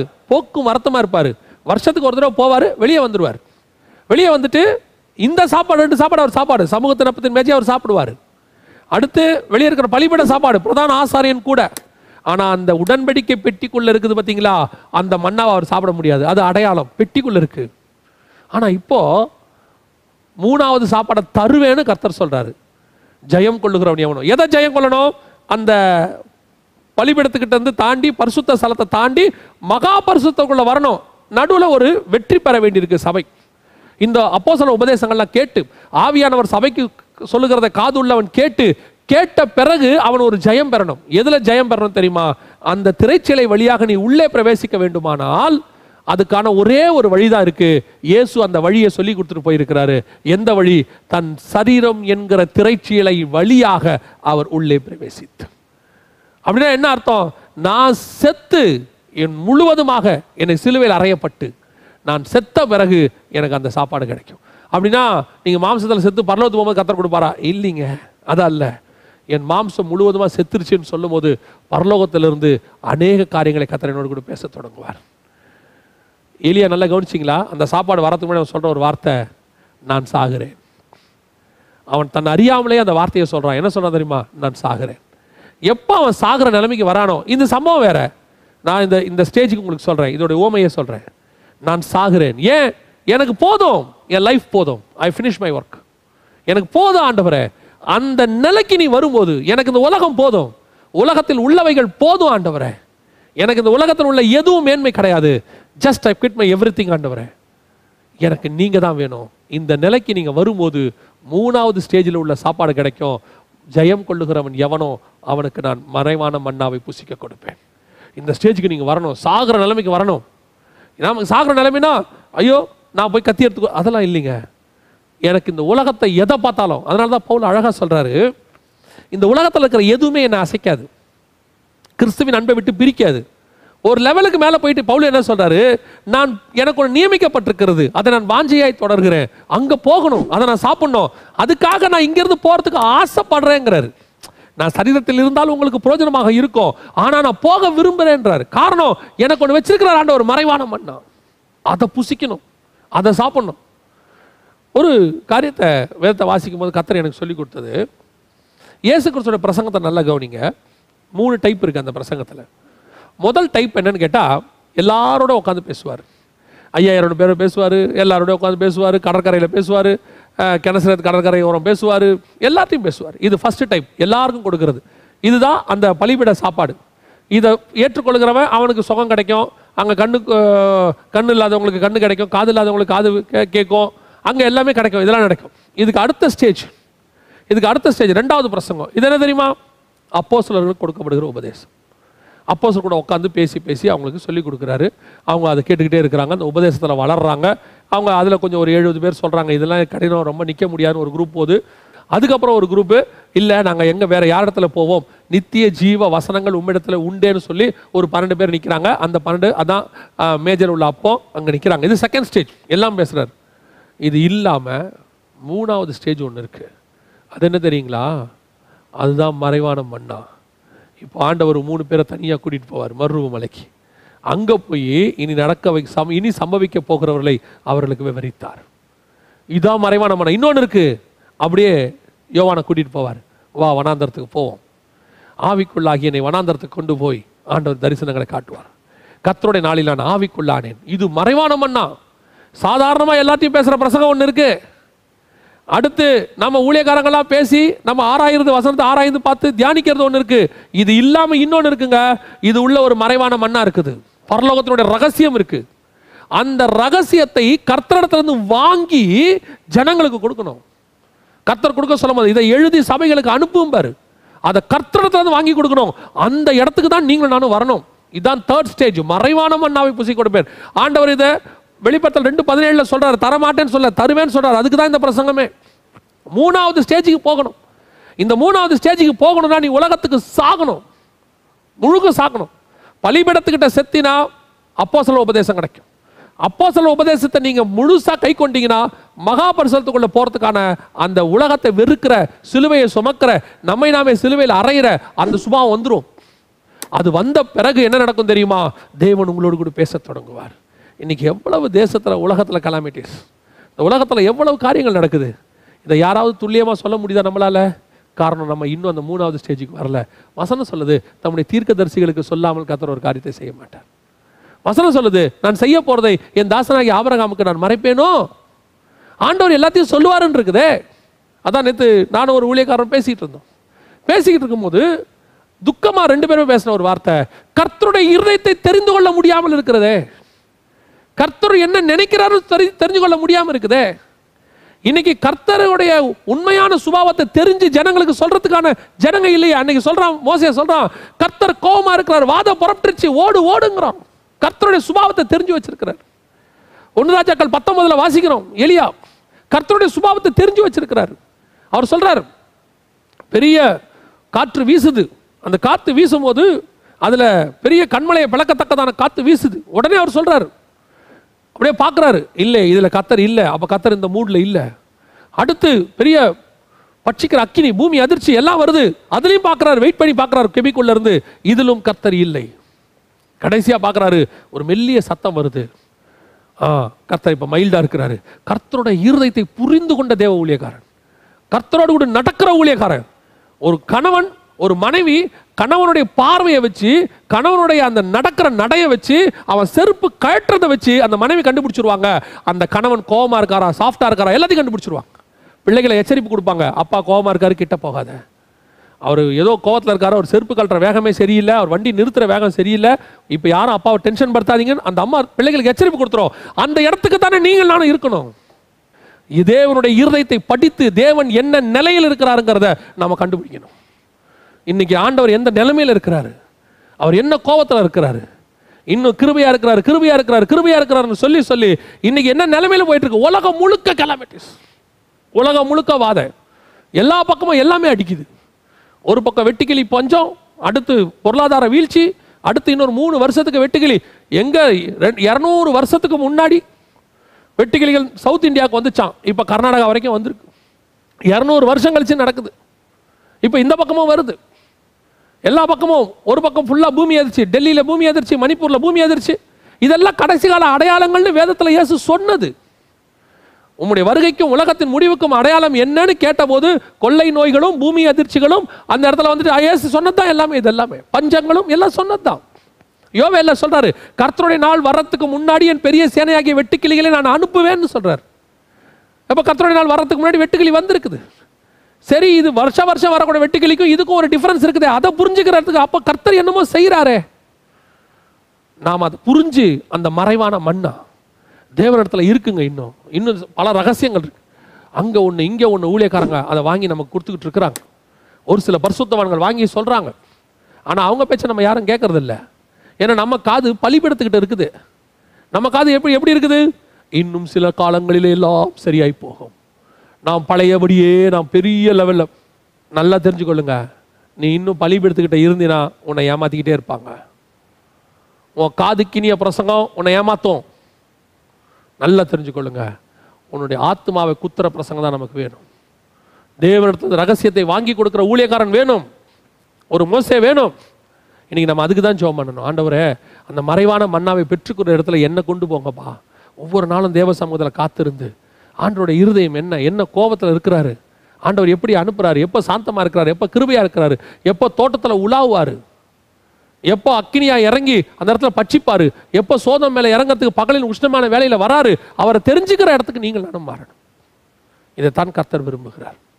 மறைவான மன்னாவை நான் பூசிக்க கொடுப்பேன். இன்னைக்கு இந்த மூணாவது ஸ்டேஜுக்கு சபை போகணும். நீங்களும் நானும் போகணும். ஆண்டவர் சமூகத்தில் உட்காந்து பாருங்க. ஆண்டவரே நான் அந்த மறைவான மன்னாவை பூசிக்கிற இடத்துக்கு நான் போகிறேன். ரெண்டு நாளாகமத்தில் ஒரு காரியம் இருக்கிறது. ஒன்று ராஜாக்களிலும் அது வருகிறது. ஒன்று ராஜாக்களின் புஸ்தகம் எட்டு ஒன்பதிலும் ரெண்டு நா- நாளாகமத்தில் அஞ்சு பத்திலும் அது வருகிறது. இந்த இடத்துல நீங்கள் வாசித்து பார்த்தீங்கன்னா ஒரு உடன்படிக்கை பெட்டியை கொண்டு வராங்க. எங்க புறஜாதியா தேசத்துக்கு போயிருச்சு. அதுக்கு பிறகு அந்த உடன்படிக்கை பெட்டி சாலமன் காலத்தில் கொண்டு வரப்படுது. கொண்டு வந்து தேவனுடைய ஆலயத்துக்கு கொண்டு வரதுக்காக கொண்டு வராங்க. ஆனால் அந்த இடத்துல வசனம் தெளிவாக சொல்லுது. ஒன்று ராஜாக்கள் எட்டு ஒன்பதிலும் சரி ரெண்டு நாளாகமத்தில் அஞ்சு பத்துலையும் சரி தெளிவாக வசனம் சொல்லுது.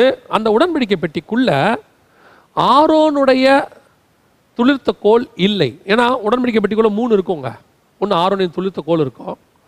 ரெண்டு கற்பலகைகள் இருக்கும். மோசேக்கு ஆண்டவர் எழுதி கொடுத்த கற்பலகைகள் இருக்கும். மூணாவது மண்ணா வைக்கப்பட்ட பொறுப்பாத்திரம் இருக்கும். இப்போ பார்த்தா அது உள்ள கற்பலகைகள் மட்டும்தான் இருக்குது மண்ணா வைக்கப்பட்ட அந்த பொற்பாத்திரமும் இல்லை. அந்த ஆரோனின் துளித்த கோலும் இல்லை. இது மட்டும்தான் இருக்குன்னு வசனம் தெளிவாக சொல்லுது. அப்போ என்ன ஆச்சு? இது ஒரு ஞானார்த்தமான அடையாளம்.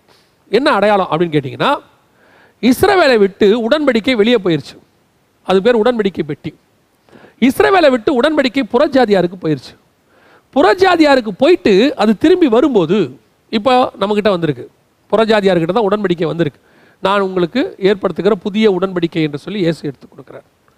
இந்த உடன்படிக்கையை ஏற்படுத்தும் போது இப்போ இஸ்ரவேலுக்கு திருப்பி ஏழு வருஷம் உபத்திரவ காலம் வரும். அந்த ஏழு வருஷம் நியாயப்பிரமாண காலம். அப்படி வரும்போது நீங்கள் பார்த்தீங்கன்னா அந்த உடன்படிக்கை பெட்டிக்குள்ள என்ன இல்லையாமா? துளிர்த்த கோல் இல்லையாமா? அதோடய அர்த்தம் என்ன? அந்த ஆ- ஆரோனின் துளிர்த்த கோல் எதுக்கு அடையாளம்னா கர்த்தருடைய தெரிந்து கொள்ளுதல். எல்லா கோலையும் வச்சாங்க. ஆரோன் கோலையும் வச்சார். ஆரோனின் துளிர்த்த கோலை எதுக்கு அதை வச்சாங்கன்னா அந்த கோத்திரத்தை கர்த்தர் தெரிந்து கொண்டார். அந்த கோத்தரத்தை கத்த தெரிஞ்சுக்கிட்டாரு. அவங்க தான் லேவியர்களாக இருக்கணும் ஆசாரியராக இருக்கணுன்றதுக்கான அந்த துளிர்த்த கோல் அடையாளம். இப்போ புறஜாதியார்கிட்ட போயிட்டு வரும்போது அந்த கோல் இல்லை. அதோட அர்த்தம் என்னன்னா தெரிந்து கொள்ளுதல் இஸ்ரவேலுடைய லேவி கோத்தரத்தை விட்டு போய் விட்டது தெரிந்து கொள்ளுதல் புறஜாதியாராகிய நம்மிடத்தில் திரும்பி விட்டது கர்த்தர் நம்மை தெரிந்து கொண்டார். அதனால் ரோமர் ரோமர் புஸ்தகத்தில் வாசிக்கிறோம். அவர் தேடாதவர்களாலே கண்டடையப்பட்டார்னு இருக்கு. நம்மளை ஆண்டவர் இப்போ நம்ம செலக்ட் பண்ணியிருக்கிறோம் நாம தெரிந்து கொள்ளப்பட்டவர்களாக மாறிட்டோம். ரெண்டாவது அதான் நமக்கு ரொம்ப முக்கியம். மண்ணா வைக்கப்பட்ட பொறுப்பாத்திரம் அதுல இல்லை. இந்த மண்ணா எதுக்கு அடையாளமா இருந்ததுன்னா வரப்போற இயேசு கிறிஸ்து வரப்போறதான பரிசுத்தாவினுடைய வசனம் இயேசு கிறிஸ்து மூலமா கிடைக்க போறது அதுக்கான அடையாளம் அது. இப்போ அதுல மண்ணா இல்லை. அதோடய அர்த்தம் என்னன்னா அவங்களுக்கு வானத்துலேருந்து வந்த அந்த மண்ணா போயிருச்சு. அதுக்கு பதிலாக ஆண்டவர் அதை தாண்டி மகாபரிசலத்துக்குள்ளே இருந்த அந்த மறைவான மன்னாவை சபை கையில் எடுத்து கொடுத்துட்டார். ஆண்டவர் அந்த மறைவான மன்னாவை எடுத்து அந்த உடன்படிக்கை பெட்டிக்குள்ளே இருந்த மன்னாவை எடுத்து இப்போ சபையின் கையில் கொடுத்துட்டாரு. அதனால தான் ரெண்டு ரெண்டு பதினேழு வெளிப்படுத்தின விசேஷத்தை வாசிக்கிறோம். மறைவான மன்னாவை நான் உனக்கு தருவேன். ஏன்? அந்த உடன்படிக்கை பெட்டிக்குள்ளே இருந்ததை அவங்க இழந்துட்டாங்க. அந்த மறைவான மண்ணா போயிருச்சு. புறஜாதியார் கையில் போயிருச்சு. அங்கே போன மண்ணா திரும்பி வரும்போது பெட்டியில் அது இல்லை. அப்படின்னா என்ன அர்த்தம்? புறஜாதியாருக்கு அந்த மண்ணா போயிருச்சுன்னு அர்த்தம். தெரிந்து கொள்ளுதலும் கர்த்தருடைய வேத வாக்கிய வசனங்கள் வெளிப்பாடுகளும் மறைவான மண்ணாவும் புறஜாதியாருக்கு போயிடுச்சு அதனால தான் இயேசு சொன்னாரு நான் போய் உங்களுக்கு பரிசுத்தாவி அனுப்புகிறேன் அவர் மூலமாக நமக்கு ஒரு அப்பம் கிடைக்கும். அந்த அப்பம் தான் தலையில் சுடப்பட்ட அடை எலியா சாப்பிட்டது. பரிசுத்தாவின் அக்கினியில் கிடைக்கக்கூடிய அடை. இந்த அடையை தான் நீங்கள் நானும் சாப்பிடணும். இப்போ அதை கத்தர் கொண்டு வந்து என்ன பண்ணிட்டாரு? அவர் கையில் வச்சுக்கிட்டாரு. இப்போ உடன்படிக்கை பெட்டி அவர்ல. ஏன்னா உடன்படிக்கை அவர் தான் அவர் தான் உடன்படிக்கை பெட்டி அந்த உடன்படிக்கை பெட்டிக்குள்ள வச்சுக்கிட்டார். அவர் கையில் இருக்குது. யாரு இந்த ப மகாபரிசலத்தில் தாண்டி தன்னை சிலுவையில் சாக கொடுத்து நாம் தேவ சமூகத்துக்குள்ளே பிரவேசிக்கிற ஆசாரியரும் ராஜாக்களும் ஆசாரியருமா? பவுல் சொல்றாரு கிருபாசனத்தில் கிட்டி நெருங்கி சேருகிறோம். அப்படி கிட்ட போறோமோ? நமக்கு கத்தர் கொடுக்குற ஆசீர்வாதம் என்ன தெரியுமா? மறைவான மன்னாவை புசிக்க கொடுப்பேன். பரலோகத்தில் உள்ள ரகசியங்களை கத்தர் வெளிப்படுத்துவார். வேதத்தில் உள்ள மகத்துவங்களை கத்தர் சொல்லிக் கொடுப்பார். இதிலிருந்து கத்தர் அற்புதமான காரியங்களை பேசுவார். வானத்தில் மறைக்கப்பட்ட பூமியில் நடக்க போகிற சம்பவங்கள் அத்தனையும் கத்த நமக்கு கொடுப்பார். ஒவ்வொன்றையும் செய்வார். ஒரு சோதம் அழியுதுன்னு சொல்லிட்டா செய்வார். அதே மாதிரி கத்த நம்மோடு கூட பேசுவார். இன்னைக்கு அநேகர் ஆண்டவர் சொன்னார் ஆண்டவர் சொன்னார்னு சொல்கிறாங்க ஆனால் அவங்க சொன்னதுக்கும் ஆண்டவர் சொன்னதுக்கும் சம்மந்தமே நடக்கிறதுக்கும் சம்மந்தமே இல்லை. உண்மையிலேயே கத்தருடைய வார்த்தை வருமானால் அது அப்படியே நடக்கும். ஒன்றும் மாறாது. நிச்சயம் நடக்கும். அப்படிப்பட்ட ஆட்களாய் நீங்களும் நானும் மாறணும். நான் கடைசியாக சொல்லிட்டு முடிக்கிறேன். இன்னும் ஒரு தீர்க்கதரிசி வருவார். இன்னும் கர்த்தர் ஒரு எலியாவை எழுப்பணும். இன்னும் ஒரு யோசுவாவை எழுப்பணும். இன்னும் ஒரு தானியலை எழுப்பணும்னு வெயிட் பண்ணாதீங்க. கர்த்தாவே என்ன எழுப்பும்னு கேளுங்க. வீட்டுக்குள்ளே உட்காந்துருக்கிற நீங்கள் ஒவ்வொருத்தரும் கர்த்தருக்கு ஊழியக்காரராய் மாறணும். வீட்டுக்குள்ளே உட்காந்துருக்கிற ஒவ்வொருத்தரும் தேவனோடு கூட சஞ்சரிக்கணும். வீட்டுக்குள்ளே இருந்து இந்த எழுபது நாள் உட்காந்துருக்குறோம் ஒருவேளை இன்னும் லாக்டவுன் இன்க்ரீஸ் ஆகுதான் தெரியாது. நாம் தேவ சமூகத்தில் உட்காந்துருக்குறோம் உட்காரும் போது ஒவ்வொரு நாளும் ஆண்டவரை என்னை உம்மோடு கூட கெட்டி நெருங்கி சேர சொல்லுங்க. வானத்தில் உள்ள காரியங்களை எனக்கு வெளிப்படுத்தி கொடுங்க. இந்த வசனத்தில் உள்ள மறைபாடை அந்த மறைபொருளை இந்த பன்னெண்டு அப்போஸ்தலர்கள் கொடுத்த அந்த உபதேசங்கள் இருக்கக்கூடிய மறைபொருளை எனக்கு எடுத்து கொடுங்கப்பா. ஒவ்வொரு நாளும் ஆண்டவரோடு கூட நீங்கள் நெருங்கி நெருங்கி நெருங்கி சேரும்போது தேவன் உங்களோடு கூட சஞ்சரிக்க தொடங்குவார். அதுக்கப்புறம் ஆண்டவர் மறைவான மன்னாவை உங்களுக்கு திறக்க தொடங்குவார் ஜெயம் கொள்ளுகிறவன் எவனோ அவனுக்கு மறைவான மன்னாவை புசிக்க கொடுப்பேன். பலிபிட சாப்பாடு சாப்பாட்டது போதும். இதுவரைக்கும் நடத்தின ஆண்டவர் இன்னும் நடத்துவார். இதை காட்டிலும் இன்னும் பஞ்சகாலம் வருகிறது. அப்பொழுது ஆண்டவர் ஏன்னா பஞ்சம் கொடிதாச்சுன்னு இருக்கு எளியா காலத்தில். இன்னும் பஞ்சம் கொடிதாகும் போது ஆண்டவர் அந்த விதவையின் வீட்டில் வைத்து அவனை போஷித்தார். அதே மாதிரி இதை விட இன்னும் மோசமான காலங்கள் வருகிறது. வரும்போது ஆண்டவர் நமக்கு அந்த கத்தருடைய வசனத்தை வைத்து திருப்தியாய் போஷிப்பார். ஒரு குறைவில்லாதபடிக்கு நடத்துவார். அதை காட்டிலும் மனாந்தரத்தின் காலம் ஒன்று வரும். அப்படி வரும்போது பரலோகத்திலிருந்து ஆண்டவர் நமக்கு ஆகாரத்தை அனுப்புவார். பரலோகத்தில் தூதர்களை அனுப்பி கத்தர் வெளிப்பாடுகளை கொடுப்பார். தேவனோடு கூட சஞ்சரிக்க தொடங்குவார். நான் சாகிறேனுங்கிற இடத்துக்கு நீங்கள் வரும்போது நீ வாழணும்னு கத்தர் இதெல்லாம் நமக்கு தர வல்லமை உள்ளவராக இருக்கிறார். அல்லையிலூயா நாம் செபிக்க போகிறோம். தேவ சமூகத்தில். ஆண்டவரே நான் இந்த மூணாவது ஸ்டேஜுக்கு வரணும்ப்பா நம்முடைய ஒவ்வொரு நாளும் ஆண்டவரே நான் அந்த மூணாவது ஸ்டேஜுக்கு நான் வரணும் ஆண்டவரே. பலிபீட சாப்பிட்ட சாப்பிட்டது போதும். இந்த உலகத்தில் உள்ளதெல்லாம் போதும் ஆண்டவரே. போதும் என்ற மனதுடன் கூடிய தெய்வ பக்தியை மிகுந்த ஆதாயம். இது வரைக்கும் எங்களுக்கு ஆண்டவரே இந்த உலகத்தில் கொடுத்தவைகளெல்லாம் ரொம்ப ஆசீர்வாதம். எத்தனையோ பேருக்கு கிடைக்காத எங்களுக்கு செஞ்சுருக்கிறீங்கப்பா. இதுக்கு மேலே எங்களுக்கு மேலே இருக்கிறவங்கள பார்த்து நாங்கள் ஆசைப்படுறத விட எங்களுக்கு கீழே இருக்கிற எத்தனையோ பேரை பார்த்து அவர்களை பார்க்கலும் கத்தர் எங்களை ஆசீர்வாதமாக வச்சுருக்கிறீங்களே. அந்த திருப்தி எங்களுக்கு வரணும். ரெண்டாவதாக அப்போஸ்தலருடைய உபதேசங்கள் சமூகத்தில் மேய்ச்சை அதில் உள்ள அப்போ அந்த ரெண்டாவது ஸ்டேஜுக்கு நான் போகணும் ஆண்டவரே. இரண்டாவது ரெண்டாவது ஸ்டேஜுக்கு நான் போகணும். இந்த வயத வாக்கியங்களை ஆராய்ந்து பார்த்து நலமானதை பிடிச்சு நலமானதையும் புலமானதையும் வேறு பிரித்து பார்க்கக்கூடிய அந்த சுபாவத்தை எனக்கு கட்டளையிடுங்கப்பா. எது நல்ல உபதேசம் எது கள்ள உபதேசம்? கடைசி காலத்தில் அநேக கள்ள போதகர்கள் எழும்புவாங்கன்னு சொல்லியிருக்கிறேன். கள்ள தீர்க்கதரிசிகள் வருவாங்கன்னு சொல்லியிருக்கிறார். அப்போ இந்த கள்ள போதகத்துக்கும் நல்ல போதகத்துக்கும் எனக்கு வித்தியாசம் தெரியணும். கள்ள தீர்க்கதரிசிக்கும் நல்ல தீர்க்கதரிசிக்கும் எனக்கு வித்தியாசம் தெரியணும். கள்ள அற்புதத்துக்கும் நல்ல அற்புதத்துக்கும் வித்தியாசம் தெரியணும். பிசாசுகள் அற்புதங்களை செய்யணும்னு இருக்கு. அந்த டிஃபரன்ஸை கண்டுபிடிக்க எனக்கு சொல்லிக் கொடுங்க ஆண்டவரே. இது இந்த ஒரு வேத வசனத்தை வச்சு தான் நம்ம கண்டுபிடிக்க முடியும். ஆண்டவர்கிட்ட கேளுங்க. ஆண்டவரே இந்த வேத வசனத்தை வச்சு நான் கண்டுபிடிக்கணும்ப்பா கடைசியாக மறைபொருள் மறைவான மண்ணா அதை பெற்றுக்கொள்றதுக்கு என்ன செய்யணுமோ என்னை ஒப்படைக்கிற ஆண்டவரே. கரங்களை உயர்த்தி ஆண்டவர்கிட்ட ஆண்டவரே என்னை ஒப்படைக்கிறேன். அந்த மறைவான மண்ணாவை பெற்றுக்கொள்வதற்கு என்னை ஒப்படைக்கிறேன். எந்த நிலைக்கு நீங்கள் என்னை கொண்டு போனாலும் சரி எனக்கு அந்த மறைவான மண்ணா வேணும். உங்களுடைய சத்தத்தை நான் கேட்கணும். உங்கள் முகத்தை நான்